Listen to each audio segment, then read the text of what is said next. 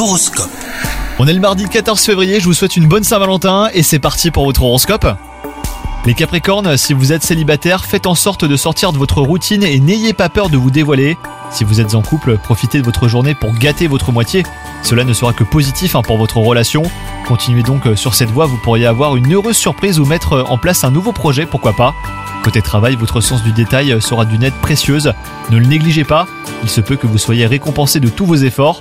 Et côté santé, les astres sont de votre côté pour vous garantir un excellent tonus général. Vous verrez que vous ne manquerez pas d'énergie pour bousculer vos habitudes sportives. D'excellente humeur, vous avez une grande confiance en vous et un optimisme à toute épreuve. Bonne journée à vous les Capricornes.